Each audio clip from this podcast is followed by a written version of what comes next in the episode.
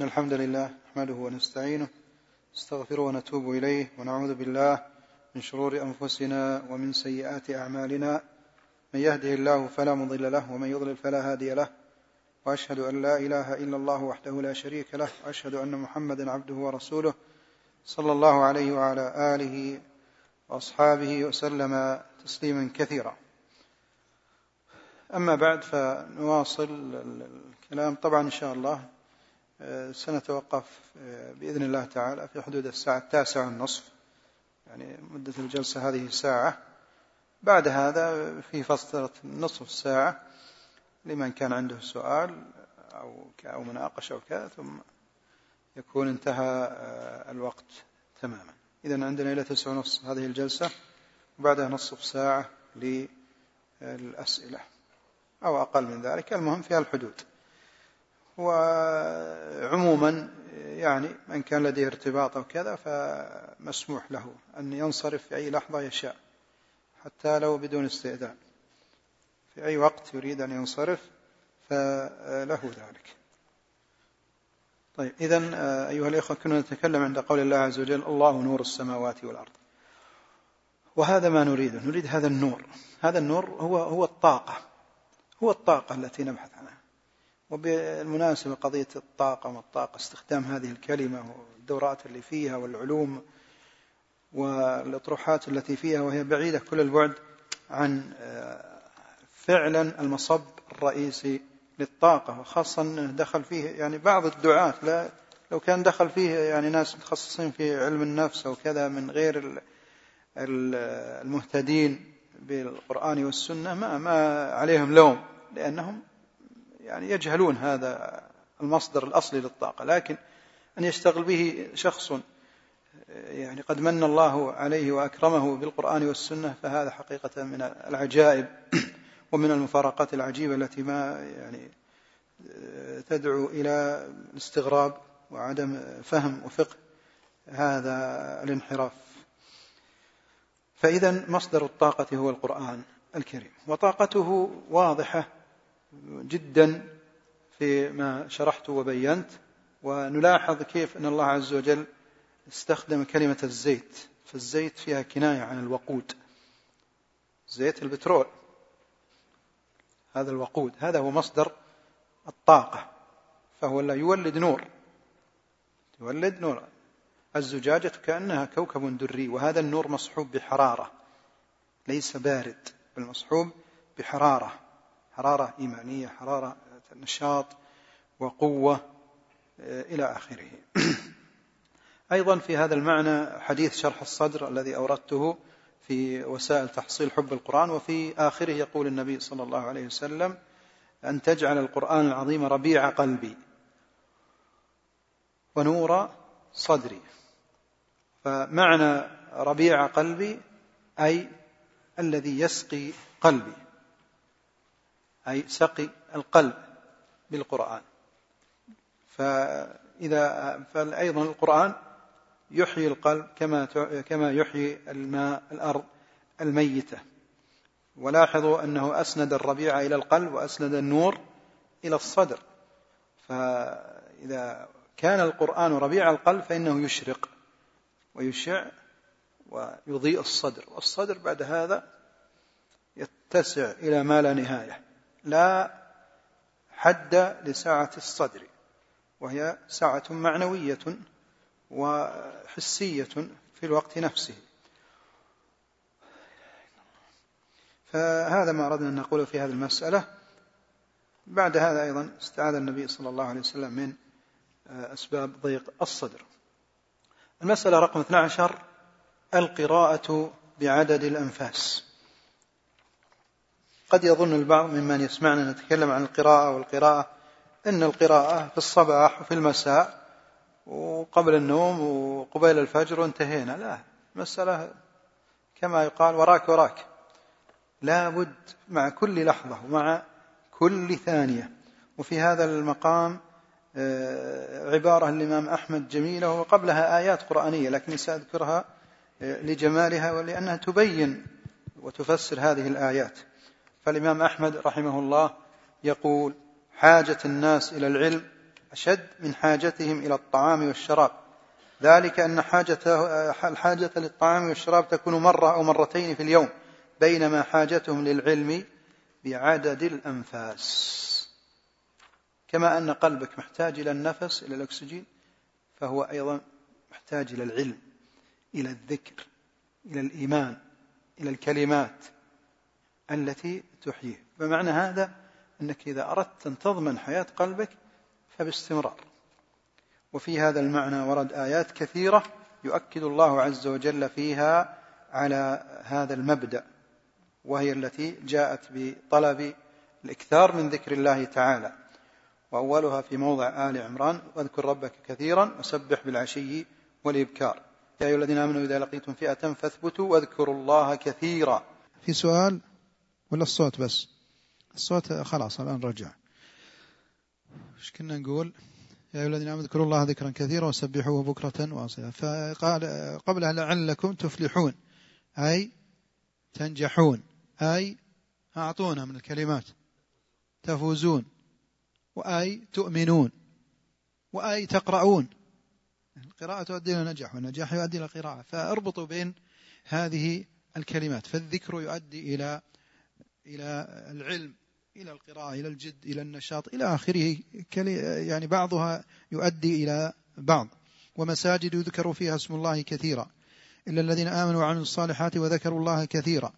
لقد كان لكم في رسول الله أسوة حسنة لمن كان يرجو الله واليوم الآخر وذكر الله كثيرا، والذاكرين الله كثيرا والذاكرات. يا أيها الذين آمنوا اذكروا الله ذكرا كثيرا وسبحوه بكرة وأصيلا واذكروا الله لعلكم تفلحون. في سورة إيش؟ ها في سورة واذكروا الله كثيرا لعلكم تفلحون. ها وإذا رأوا تجارة أو لهوا انفضوا إليها، سورة الجمعة. ومن عجائب المناسبات هذه الآية ختم، هذه السورة ختمت بهذه الآية، والسورة اللي بعدها ختمت بماذا؟ أو قريب من الختام: يا أيها الذين آمنوا لا تلهكم أموالكم ولا أولادكم عن ذكر الله ومن يفعل ذلك فأولئك هم الخاسرون. ضد النجاح الفشل.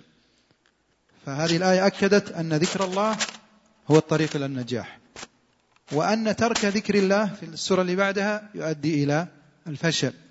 فيعني لما تكلمنا عن هذه المسألة في الصباح قلت الآيات القرآنية في هذا كثيرة جدا جدا في إثبات هذه القضية أو إثبات هذه القاعدة.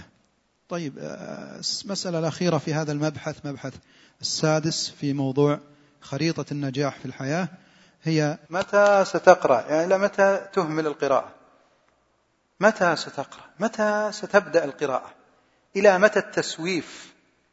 فالبعض يقول سأقرأ سأقرأ، ولا نريد أن تقرأ قراءة عادية، إنما نريد قراءة تربوية، نريد قراءة تربوية. متى ستقرأ؟ فالبعض حقيقة يعني يسوف في القراءة، سواء كان بقراءة الكتب، يعني كمثال أحد الإخوة، يعني وهذا مثال طبعا أذكره، يقول هذا كتاب على طبلون السيارة، ومر علي ستة أشهر وأنا أريد قراءته ما قرأته. يعني يريد قراءته، لو لو كان ما يريد ما استشكلنا، يعني لكن يريد قراءته وما قرأ. يعني هذا التسويف وهذا التأجيل لماذا؟ وإلى متى ستتعلم القراءة التربوية، قراءة تدبرية، قراءة الإيمانية، الألفاظ التي أتيتم بها مشكورين وهي تؤدي هذا المعنى؟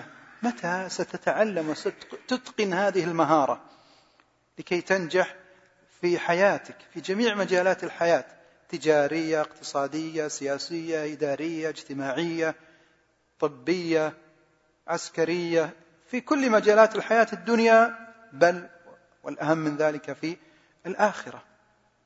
فهذه القراءة هي أهم مهارة ينبغي الإنسان أن يتعلمها، لأن هي الطريق إلى قوة القلب وحياة القلب. فإذا حي القلب خلاص، خذ إنسان رجل كان أو امرأة، لكن إذا كان القلب ضعيف فنقول يعني إن الكثير من الناس حقيقة يسوف في تعلم وتطبيق القراءة التربوية، القراءة بالمفاتيح العشرة، ونسأله ونقول متى؟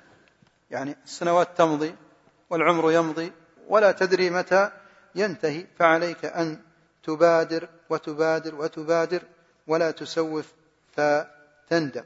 تعلم هذه القراءة التربوية التدبرية الإيمانية لكي تنجح وتسعد في حياتك.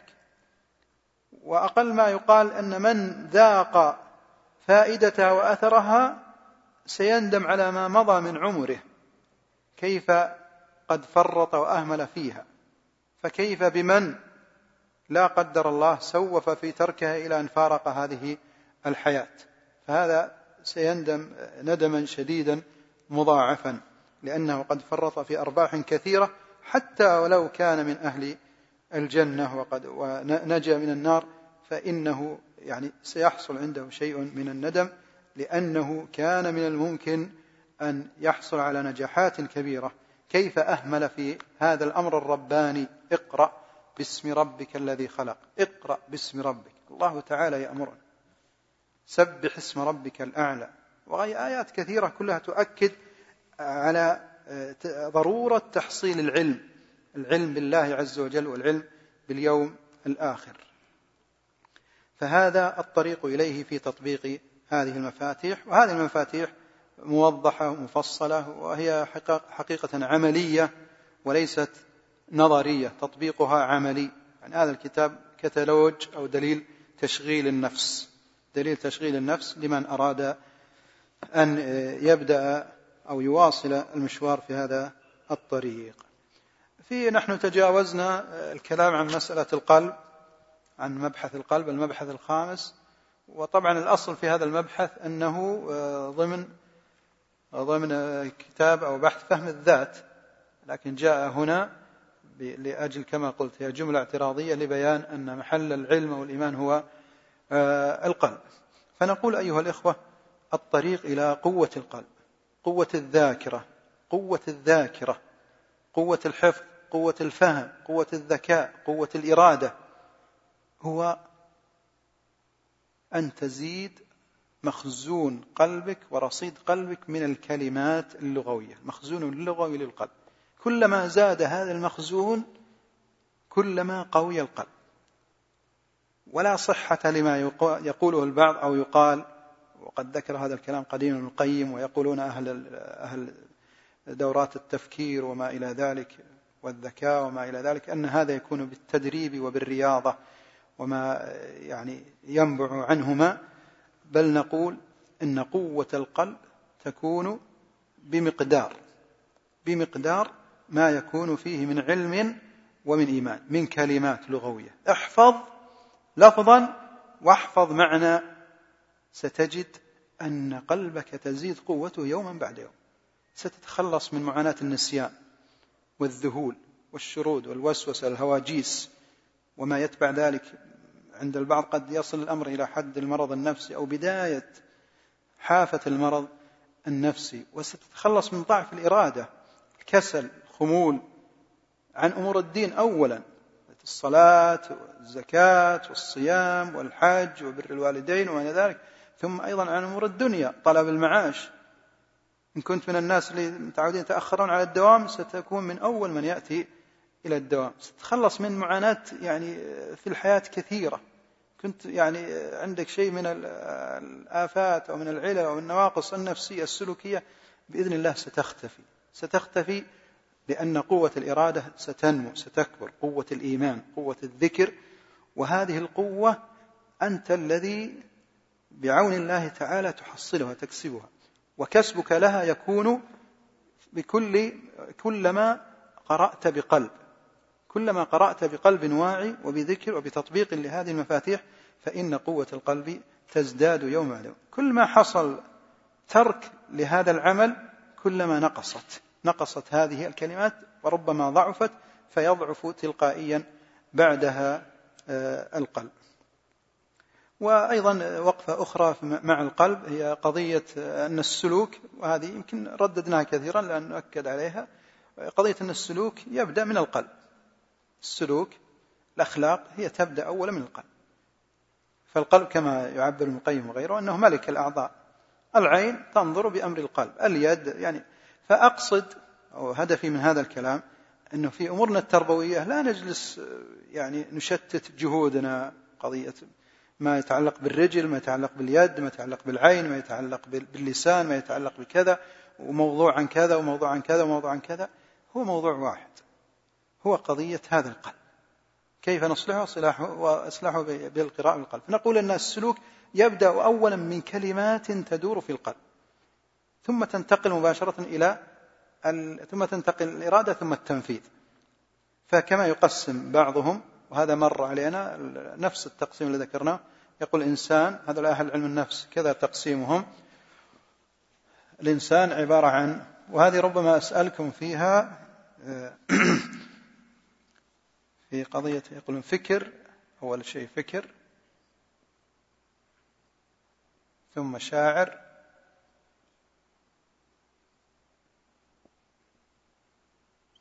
ثم سلوك.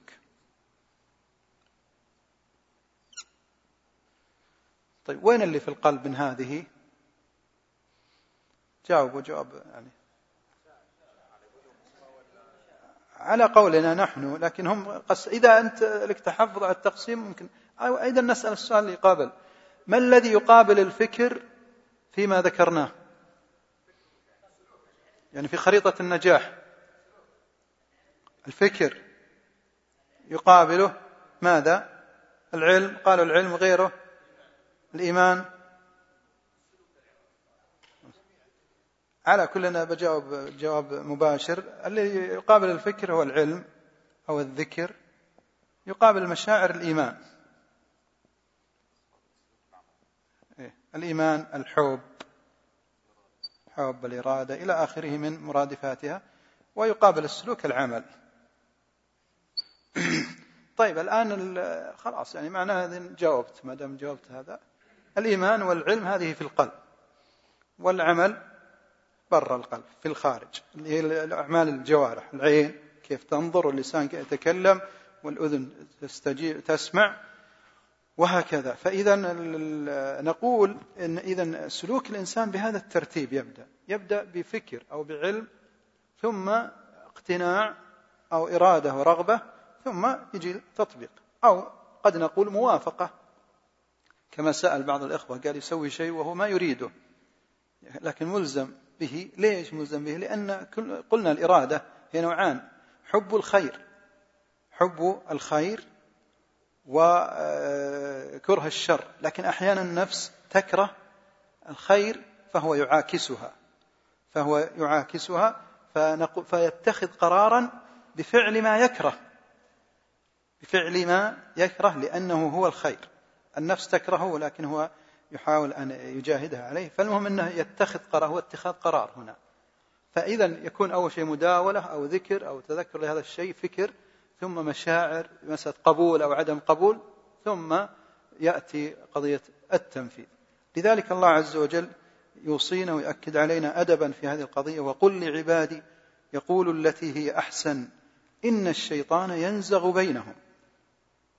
فالسلوك السلوك يبدأ من كلمات كلمات تقذف في القلب فتولد مشاعر أو إرادات فتتحول إلى. فإذا لعلاج هذا الإنسان علينا نمسكه من البداية، هالكلمات لا تدخل القلب لا تدخل القلب هذا أريح لنا وأسهل، كما يعبر بذلك ابن القيم أو غيره في قضية المجاهدة في النفس، أنه قضية أن تمنع الدابة. كان إنسان أراد أن جاءت دابة تريد أن تدخل البيت، كان يمنعها قبل أن تدخل البيت أفضل من أنه يتركها حتى تدخل ثم يحاول إخراجها، يكون الأمر صعبا.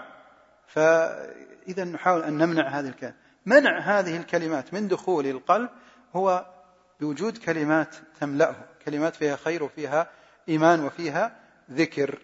فكلما كان القلب مليئا بذكر الله بكلمات حية، كلما كان متيقظا ومقاوما للكلمات التي يلقيها الشيطان. وهذا يحصل أيها الإخوة بطول التدريب بطول التدريب على مفاتيح القراءة ومفاتيح تدبر القرآن. ثابت البناني جالس عشرين سنة يتدرب، كابت القرآن عشرين سنة ثم تنعمت به عشرين سنة أخرى. ولا نقول أنه لا ما لن يحصل لك خير إلا لما تمضي عشرين سنة، لا، قد يكون بعد شهر، بعد سنة، بعد سنتين، الله أعلم. المهم تأكد أنك في الطريق الصحيح وابدأ العمل. هذا تقريبا ما أردنا أن نقوله في هذه الدورة، ونسأل الله للجميع التوفيق والسداد. نتأكد إن كنا ما نسينا شيء، وإذا أحد له سؤال يمكن أن يحضره ليسأله. السلام ورحمة الله. نعم. مم. جيد. يظهر هذا السؤال اختصر عن قضية القراءة، قراءة الكتب لأجل يعني تحصيل العلم اللي هو القسم الثالث، أو حتى الأقسام الأخرى، قضية التفقه في القرآن والسنة، قراءة الكتب، كتب علماء الإسلام الذين شرحوا القرآن والسنة. وتذكر أنها يعني يعني ربما وجد بعض الأخوات أنها تتنقل من كتاب إلى كتاب بدون ترتيب وتنظيم. هذه أظن فيما أحسب أن الإخوة في المسجد قاموا دورة قبل يومين أو ثلاثة أيام عن هذا الموضوع بالذات، ولعلها مسجلة فيمكن تعود إليها الأخت وتستفيد منها، فأحسبها يعني متخصصة في الموضوع وفيها فوائد. وكلمة أقولها بالنسبة لهذا السؤال، ينبغي أن يكون عندنا منهجية في القراءة. فبداية الفصل الدراسي أتاني طالب يسأل عن قضية القراءة وماذا يبدأ بالقراءة، فقلت هل يعني أتقنت قراءة القرآن وعرفت كيف تقرأه؟ قال ما أردت، ما سأل، ما ليس السؤال عن قراءة القرآن. قلت هذا أول شيء، ابدأ به، فإذا أتقنته وقرأته قراءة تربوية بإمكانك تذهب إلى الكتب الأخرى. لكن أن تذهب إلى الكتب الأخرى ولا ولا يكون عندك شيء من ولا وأنت مضيع لقراءة القرآن، لا تعرف تقرأه، فهذا غير صحيح. وأذكر أيضا الشيخ جميل يعني عند بداية هذه الدورة، بداية التنسيق لهذه الدورة، كان أرسل إلي اقتراح في قضية منهج لقضية التربية بالقرآن، وذكر فيه عدد من المواد العلمية، مواد العلمية كتب ومناهج. فقلت له هذه ليست التربية بالقرآن، هذا تعلم أحكام القرآن، أو أستطيع أن نسميها علوم القرآن هذه. وهذه قلت أيضا هذه لاحقين عليها، تأتي في المرتبة الثانية أو الثالثة، لكن المرتبة الأولى هي قضية لا بد أن نتعلم كيف نقرأ القرآن، هذه هي التربية بالقرآن. وقلت له عندك منهجان موجودان في الساحة، المنهج الأول منهج المقرأة القرآنية حق جدة، المقرأة معروف حق الشيخ موسى الجروشة عليكم السلام لحظة. والمنهج الثاني منهج مفاتح تدبر القرآن، وطبعا بلا شك نسأرشح المنهج الأول هو منهج تدبر القرآن، منهج من هذا المفاتح، وهو أقوى حسب تقديري ونظري، ولكم الخيار في المقارنة بين المنهجين أو إيجاد منهج ثالث، لكن يعني فيما أرى أن هذا هو المنهج للتربية بالقرآن، وإن كان قليلا، وإن كان فيما رؤي أنه يعني ليس طويلا أو كذا، لكنه لمن يتأمل ويتعمق يجد فعلا أن هذا هو المنهج الصحيح. طيب سؤالكم الأخوات، وش السؤال اللي كانت تسأل؟ طيب ماشي جميل، السؤال جيد. الأخت تسأل تقول كيف أحفظ القرآن بطريقة تربوية، وهذا يقودنا إلى أيضا سؤال سأله الإخوة وهو موجه إلى الشيخ إسحاق والشيخ فايز، وهو قضية جمعية تحفيظ القرآن ونظام النخبة الذي عندهم، ويذكرون أنه يشكل ضغط نفسي على بعض الطلاب.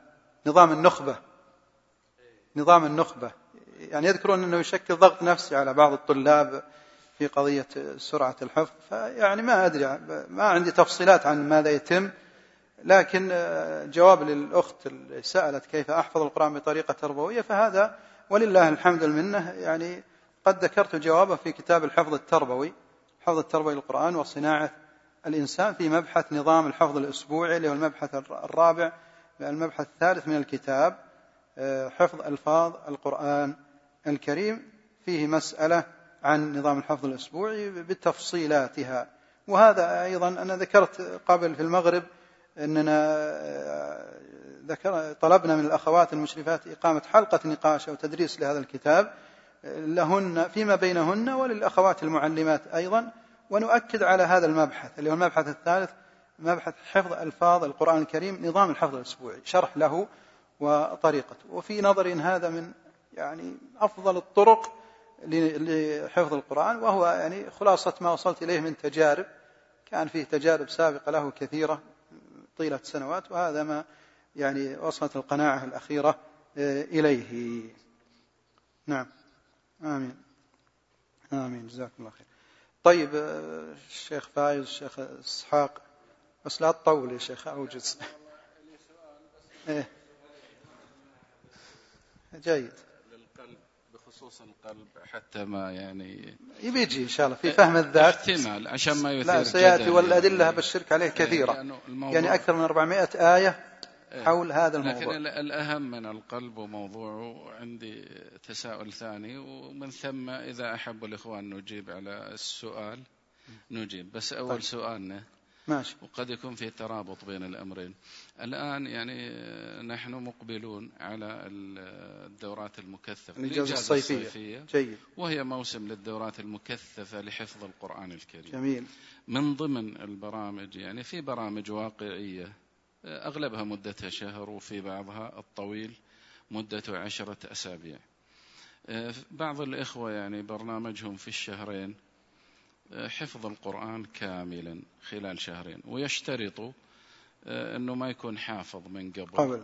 ويكون جيد في المدرسة وكذا، لهم شروطهم. جميل. جميل. الآن مثل هذا البرنامج طبعا إحنا لا نؤيده، نريد رأيك فيه. هم يقولون يأخذ الطلاب إلى الحرم، وهناك في أجواء الحرم قد يحفظوا كل يوم عشرة أوجه، وخلال حفظ سريع خلال شهرين يأتوا ويقولوا إحنا حفظنا الطلاب، عندنا خمسين طالب ختموا كتاب الله.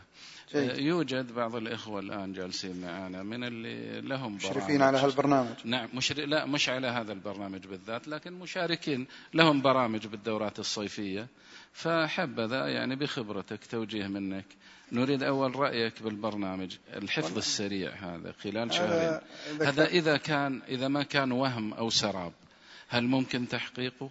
طبعا احنا قائمين عليه وعلى متابعته وعلى قياس يعني مدى إتقان الطلاب لهالبرنامج، فوجدنا طبعا أنه نتائجه فاشلة جدا على جميع الأصعدة، سواء النفسية أو العملية، أو حتى الطالب هذا يرجع بشهادة حافظ وهو ما يجرؤ على أن يختبر بجزء في القرآن أو يؤم الناس في صلاة أو أو بأقل من ذلك.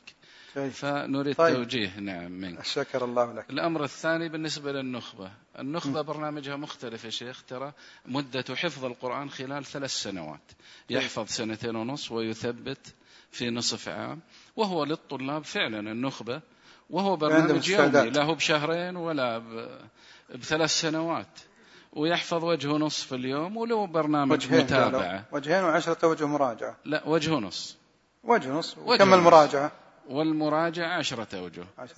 آه نعم عشرة أوجه. لا هذا هو البرنامج خلال ثلاث سنوات ماشي. يحفظ آه القرآن الكريم.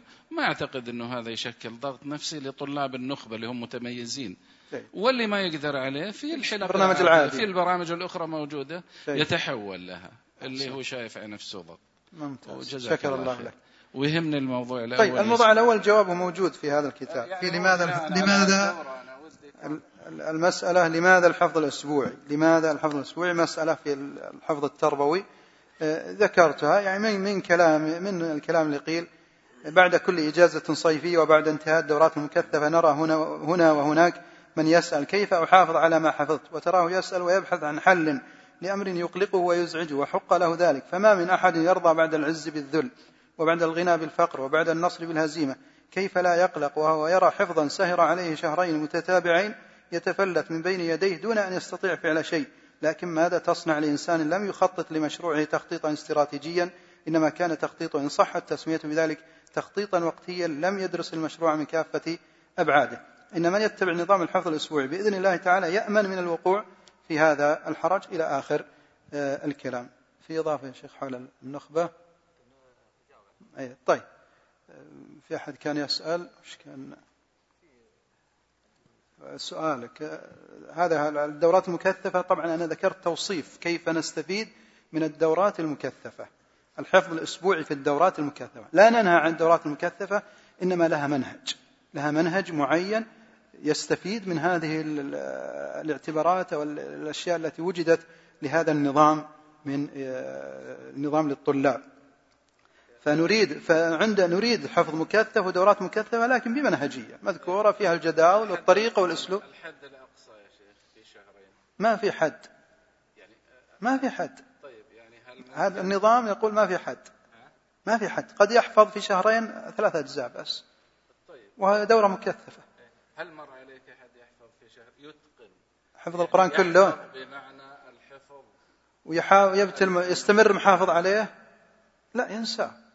إذا حفظه في شهرين فأحد أمرين، هو إما أنه لازم يستمر على الحال التي وجدت في هذين الشهرين، متفرغ مع مع صحبة، متفرغ ومع صحبة. هو قد حفظ كل يوم عشرة أوجه لكن ما ربط في النهاية، حافظ هو إلى إلى نهاية الشهرين، حافظ ما في إشكال، هو حافظ نهاية الشهرين حافظ. لا، بعد الشهرين يعني في نهاية الشهرين حافظ تختبره، لكن تعالوا بعد شهر من نهاية الشهرين لما تبدأ الدراسة ويترك صحبتها هذه التي كانت في المسجد، تعال دور الحفظ ما تلقاه، ذهب.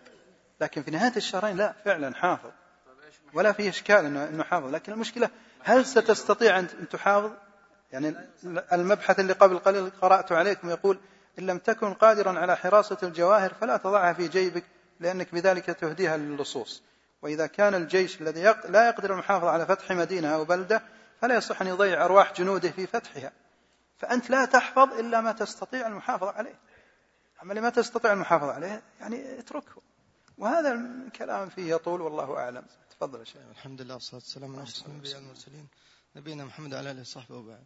أخوكم طارق الحسين مشرف دورة يا أهل القرآن بالظهران ومشرف بعض المدارس القرآنية. الحقيقة أنا أول شيء بتكلم عن هل الطفل ممكن أو الابن يعني يوضع له شيء من البرنامج للتحفيظ وهكذا، يعني يعاني من ضغط. قبل قليل سمعت يمكن تعليق من الشيخ يعني موضوع الضغط هذا لازم يعني نتجنبه حتى لا يعني حتى لو لم يحفظ.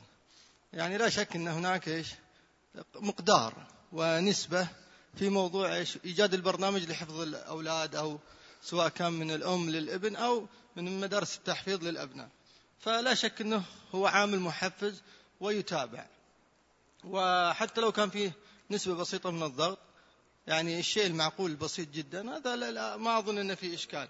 بالعكس لابد من تعب عشان الواحد يجني ثمرة معينة حتى نرتقي بهذا الابن والطالب. الشيء الآخر بالنسبة يعني النخب، أنا أظن أن يعني كلما استطعنا أن نكون نخبة في الحفظ وقدرنا أن نزرع بينها شيء اسمه الألفة بين مجموعة النخبة، لأن غالبا النخب أعدادها قليلة ستة سبعة ثمانية، فإذا استطعنا أن نشكل بينهم شيء اسمه ألفة ومنافسة وكذا. أنا أقول إذا كانوا ما يحفظون إلا نص وجه أو وجه، طيب حتى لو الجمعية ما هي براضية بذا، حنا نقول ماذا سيحصل بعد كذا؟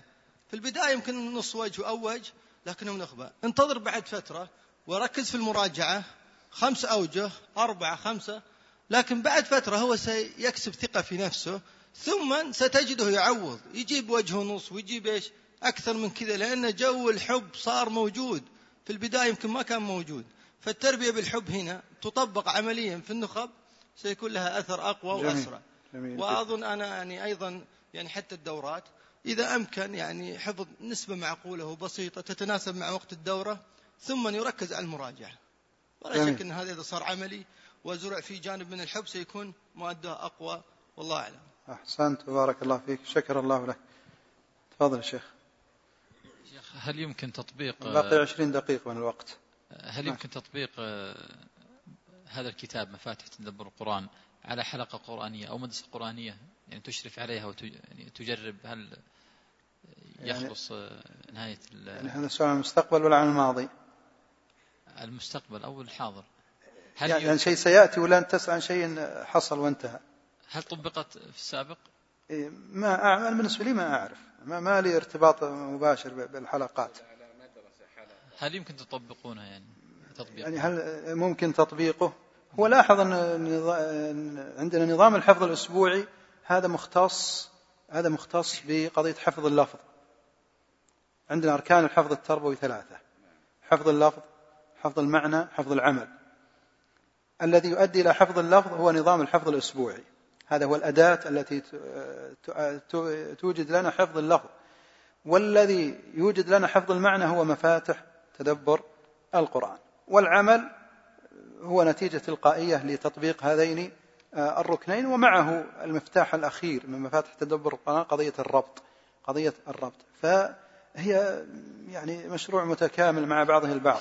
في مشاريع الآن مثلا فممكن تطبيقه في حلقة قرآنية، ممكن تطبيقه في البيت، ممكن تطبيقه على النفس بمفرده الواحد، بس أهم شيء فهم فكرته العامة له، ثم تبدأ بتطبيق حلقة معينة يعني رؤية نتائجها. والله فيه، بس مشكلتي ما ما تابعت ولا أعرف، وإن كان وإن اختلفت الطريقة نوعا ما ليست بحذافيرها، لكن والله الحمد الحلقات لا تخلو من خير موجود، وقد تكون من يعني فوق وتحت أقل أرفع يعني موجود. شيخ الآن مثلا لكن بحذافيره ما أعرف. في القاعدة النورانية لها حلقة تطبقها، المقرأة جدا المقرأة مثلا لها، أنا قلت أن لها منهج، لكن ترى يختلف تماما أو كثيرا ليس تماما كثيرا عن منهج مفاتح تدبر القرآن، منهج المقرأة. ولم يطبق لها الآن حلقة خاصة فيها. ما يعني هو ما أريد ما, ما أردت له أن بها أن ينحى هذا المنحى، أريد أن يكون مشاعا، نكون شخصي مشاع، ما أريد أن يأخذ كيان مستقل. ما يمنع أننا ممكن نقوم بشيء من هذا من خلال مثلا حلق مثلا موجود، بس من دون التسمية، يعني ما أردت له أن يأخذ مسمى معين، يعني حلق مفاتح القرآن ما ما أردت هذا الشيء ولا بلا شك. هذا هذا اللي احنا سائرين فيه، هذه الدورة نوع من الدعاية له، هذا صحيح. نعم تفضل يا شيخ.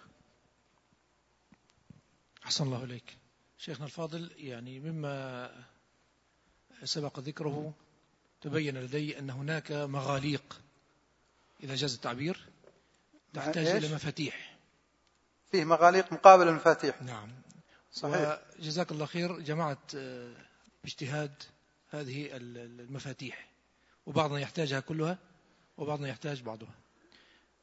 إذا بعضها إيش؟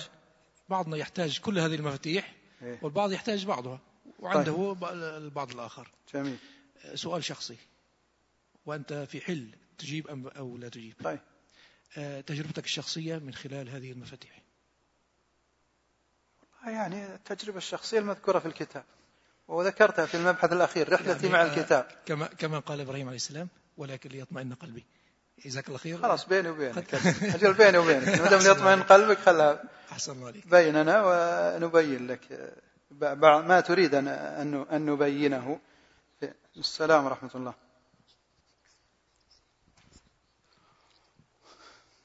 هذا كويس أن ذكرت هذا السؤال. فالأخت تسأل تقول ما هو التفسير المختصر الذي يصلح للقراءة التدبرية؟ فأقول يعني مفاتح تدبر القرآن هي مرحلة قبل التفاسير كلها، وذكرت الكلام هذا في مسألة أتفسير أم تدبر. فقضية أننا فهم فهم فهم فهم ونسيان هذا ما ليس هو المنهج الذي نراه ونرتضيه. نريد حفظ حفظ حفظ حفظ اللفظ وحفظ المعنى. فهذه مشكلة الكثير من الناس. وبعض أحد الأخوات قالت والله نحن ولله الحمد في جدة طبقنا الحفظ التربوي يعني تطبيق تمام. ماذا فعلتم؟ قالت اتفقنا مع أحد المشايخ في جامعة القرآن ليأتي لنا يوم في الأسبوع يفسر لنا القرآن. ما بهذا الحفظ التربوي، ليس أنتم ما فهمت ما هو الحفظ التربوي، كان هذا هو فهمك للحفظ التربوي. فيا أخوان قضية الحفظ الحفظ الحفظ هذا نريده، نريد الحفظ لا نريد فهم فقط، فهم قراءة وانتهى، الواحد متكي جالس ولا حاط رجل على رجل ولا يسولف ويشرب شاهي ويقرأ في هذه النكت البلاغية وهذه اللطائف التفسيرية ومبسوط مسرور يحسب هذا تدبر القرآن. هذا نوع هذا نوع لكن ليس هو الأول. وليس هو الأساس. الأساس يا أيها المزمل قم الليل إلا قليلا نصفه أو ينقص منه قليلا أو زد عليه ورتل القرآن ترتيلا إنا سنلقي عليك قولا ثقيلا. هذه السورة جمعت خمس مفاتيح من فتح تدبر القرآن، كيف يفتح لك القرآن أبوابه حتى ولو لم تفتح أي تفسير. وحتى يعني قلت كلمة لبعض الإخوة، قلت ما ذكره المفسرون من اللطائف في تفسيرهم هذا ما استطاعوا كتابته، وإلا أجزم جزما أنه قد فتحت لهم أضعافها ما استطاعوا تدوينها وما استطاعوا كتابتها في كتب. فمن يطبق كما قال السري السقطي رحمه الله، قال رأيت الفوائد ترد في ظلام الليل. فهذا في جانب طبعا الإيمان بالله والإيمان باليوم الآخر. جانب الأحكام له مجال آخر لا ندخل فيه لأنه يحتاج إلى قواعد وإلى حيثيات، لكن جانب اللطائف والملح وقضية العمق في فهم آيات القرآن يحتاج إلى هذه المفاتيح قبل كتب التفسير. إذا نجحت أو نجحتي أيتها الأخت في تطبيق المفاتيح بعد ثلاث خمس ست سنوات تعالي واسألي وأعطيك اسم الكتاب المرشح لذلك بعد خمس سنوات إن شاء الله. طيب، سؤال اللي وعدناه من الصباح، قلنا ما هي الفكرة الأساسية التي خطت عليها هذه الدورة أو هي جامعة في كل الكلام اللي ذكرناه؟ طبعا متوقع أن الإجابات تتباين في هذا.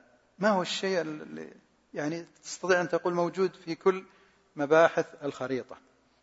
نعم، قراءة تربوية. جيد، خلونا نكتب هذا جواب.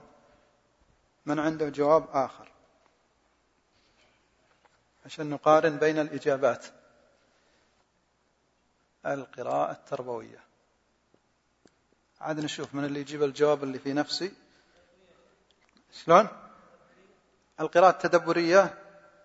طيب، قراءة التدبرية. من غيره عنده جواب؟ ما هو الشيء الذي حاولت هذه الدورة أو يحاول هذا البحث بيانه أو الأسلوب الذي سلك في هذا أو العلم والإيمان؟ تحقيق النجاح، العلم والإيمان، تحقيق النجاح. نعم يا شيخ محمد تقول شيء؟ نعم سمعنا.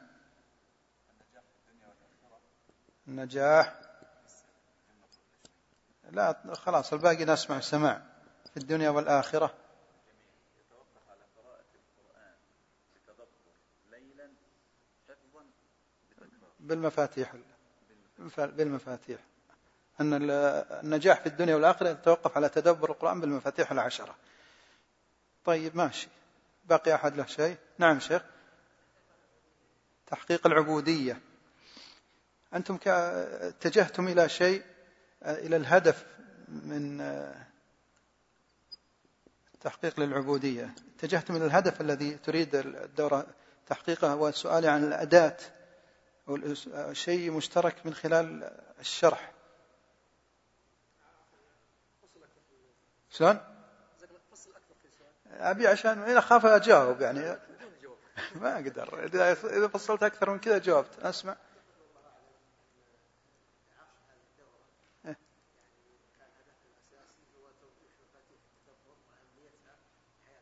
جيد ماشي، عشان بس أسرع لنا ما إحنا بكم. ها التربية، القدرة على فهم الألفاظ. ها مفاتيح النجاح التربوي، القراءة الموضوعية. القراءة الموضوعية الجواب ترى جاء ضمن الإجابات اللي جت. قيل فهم القرآن، القراءة كيف تقرأ، هو قضية المصطلحات اللي قالها الأخ، القدرة اللغوية. وإيش عبارتك بالضبط؟ القدرة على فهم الألفاظ، هي قضية فهم الألفاظ، الربط بين الألفاظ. هذا اللي حنا ماشيين شغالين عليه من الصباح، هذا ضد هذا، هذا مرادف لهذا، هذا يؤدي لهذا، هذا يطلع من هذا. فهذا هو الخط اللي حنا ماشيين عليه، وهو الذي نريد أن نستصحبه نستصحبه معنا باستمرار. دائما العبارات الألفاظ اللي تأتيك لا انتبه يعني تحجرها في جهة معينة أو في زاوية معينة أو تتمسك بفهم وتقف عنده. حاول أنك توسع الأفق وتربط بينها، بهذه الطريقة تستطيع أن تفهم بقوة وبعمق أكثر وأكبر.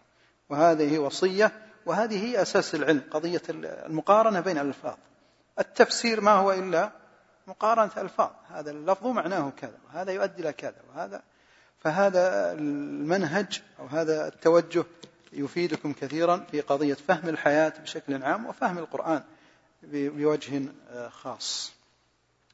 في يعني نعم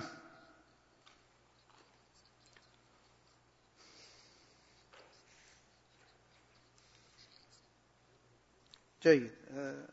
الأخت تسأل، يعني إحدى الأخوات تسأل عن قضية كيف تربط الأبناء والبنات بحفظ القرآن ولو كان شيئا يسيرا. هذا يعني سؤال واسع وأجاب عليه الأخوة خلال كلامنا، وهو يعني بوسائل كثيرة، فإن أمكن الالتحاق بالدور وما إلى ذلك فهذا يساعد، أو إيجاد درس في البيت إذا أمكن، قضية التحفيز، مكافآت، قضية فهم المنهج الصحيح لحفظ القرآن. أعتقد أنه هذا أول خطوة يحتاج نحتاج أن نعرفها. وفيه مسألة في كتاب الحفظ التربوي قلت أحفظ أم تدبر، يعني هل المقدم الحفظ أو التدبر، يعني هل الكم أو الكيف، أيهما أولى، حفظ القرآن أم تدبره. المسألة الثانية من المبحث الرابع.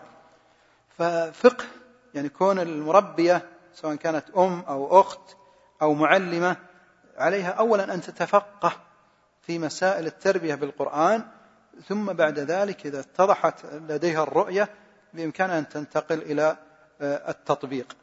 فأعتقد أنه إذا وجدت الرؤية الصحيحة سيكون أو يتوقع أن تكون الأمور تمشي بسلاسة، إذا خاصة فهم خريطة النجاح وفهم كيف نحفظ ولماذا نحفظ وما هو الذي يحفظ وإذا حفظناه ماذا نعمل به، يعني أمور مترابطة بعضها مع بعض. نعم.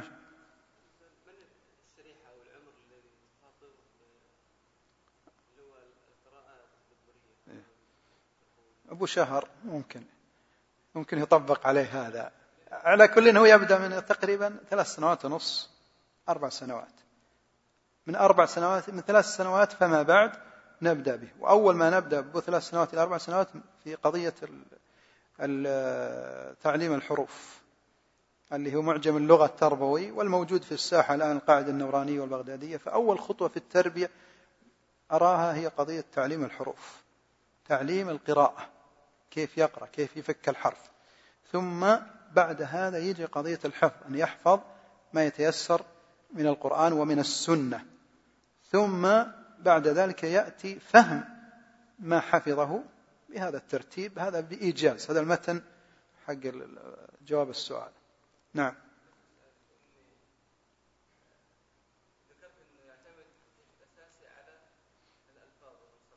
إيه هذا هو، تعلم الحروف خلوه يحفظ، هذا هو نفسه. ما ما طلعنا عن المسار.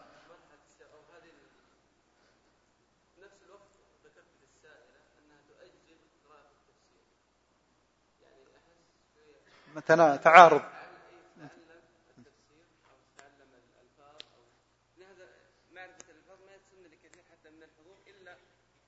عن طريق التفسير، عن طريق التفسير تقصدك.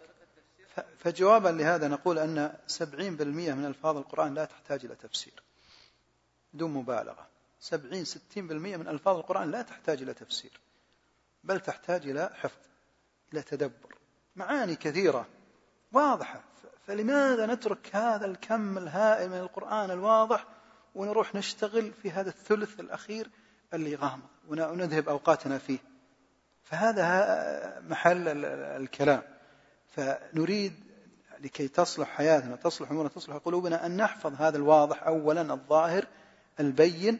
ثم بعد هذا إذا انتهينا منه واكتسبنا مهارات التعامل مع القرآن نأتي إلى هذه الخطوة. هذا ليس منعا تاما من قراءة التفاسير والرجوع إليها، لكنه توجيه إلى قضية الأولويات، إلى الأولويات، ولا يمنع من قضية الرجوع. لما ذكرت المصطلحات بينت أن في عموم خصوص وإجمال وتفصيل وتقييد إلى آخره، فهذه ما يتسنى أيضا نفس المصطلحات الآن، لكن مرة هنا مختلف الإيمان ومرة غير مختلف، ومرة هنا معناه أشمل من هذا. وليش تجي لها الدورة وهي ما أتقنت مفاتح تدبر القرآن؟ إنما هذه الدورة مثل مثل كتب التفسير. فعلى كل هذه هذه الدورة وأمثالها هي لتأسيس هذا العلم. وقضية هذا هذه المصطلحات هذه المصطلحات يعني يزداد عمق فهمها بالتدبر بدون كتب التفسير، يزداد إلى نسبة معينة، ثم بعد ذلك يستفيد الواحد من كتب التفسير. المهم هي خطوات حقيقة، هي الحفظ التربوي أولا، ثم يأتي قضية الاستفادة من كتب التفسير، ثم بعد ذلك التعمق إلى آخره. هي مراحل، وقد يعني يخلط بين هذه المراحل، لا, لا ننهى عنه، لكن لا نهمل هذه المفاتيح ونقتصر ونظن أن التدبر هو التفسير. هذا هذا اللي فقط نريد أن ننبه عليه. لا ننهى عن التفسير، ولا أحد أظن يحق له ينهى عن كتب التفسير أو يقلل من شأنها، فهي فيها علم غزير ولا بد منها لفهم آيات القرآن الكريم. لكن كما ذكرت مسألة مراتب. تفضل الشيخ.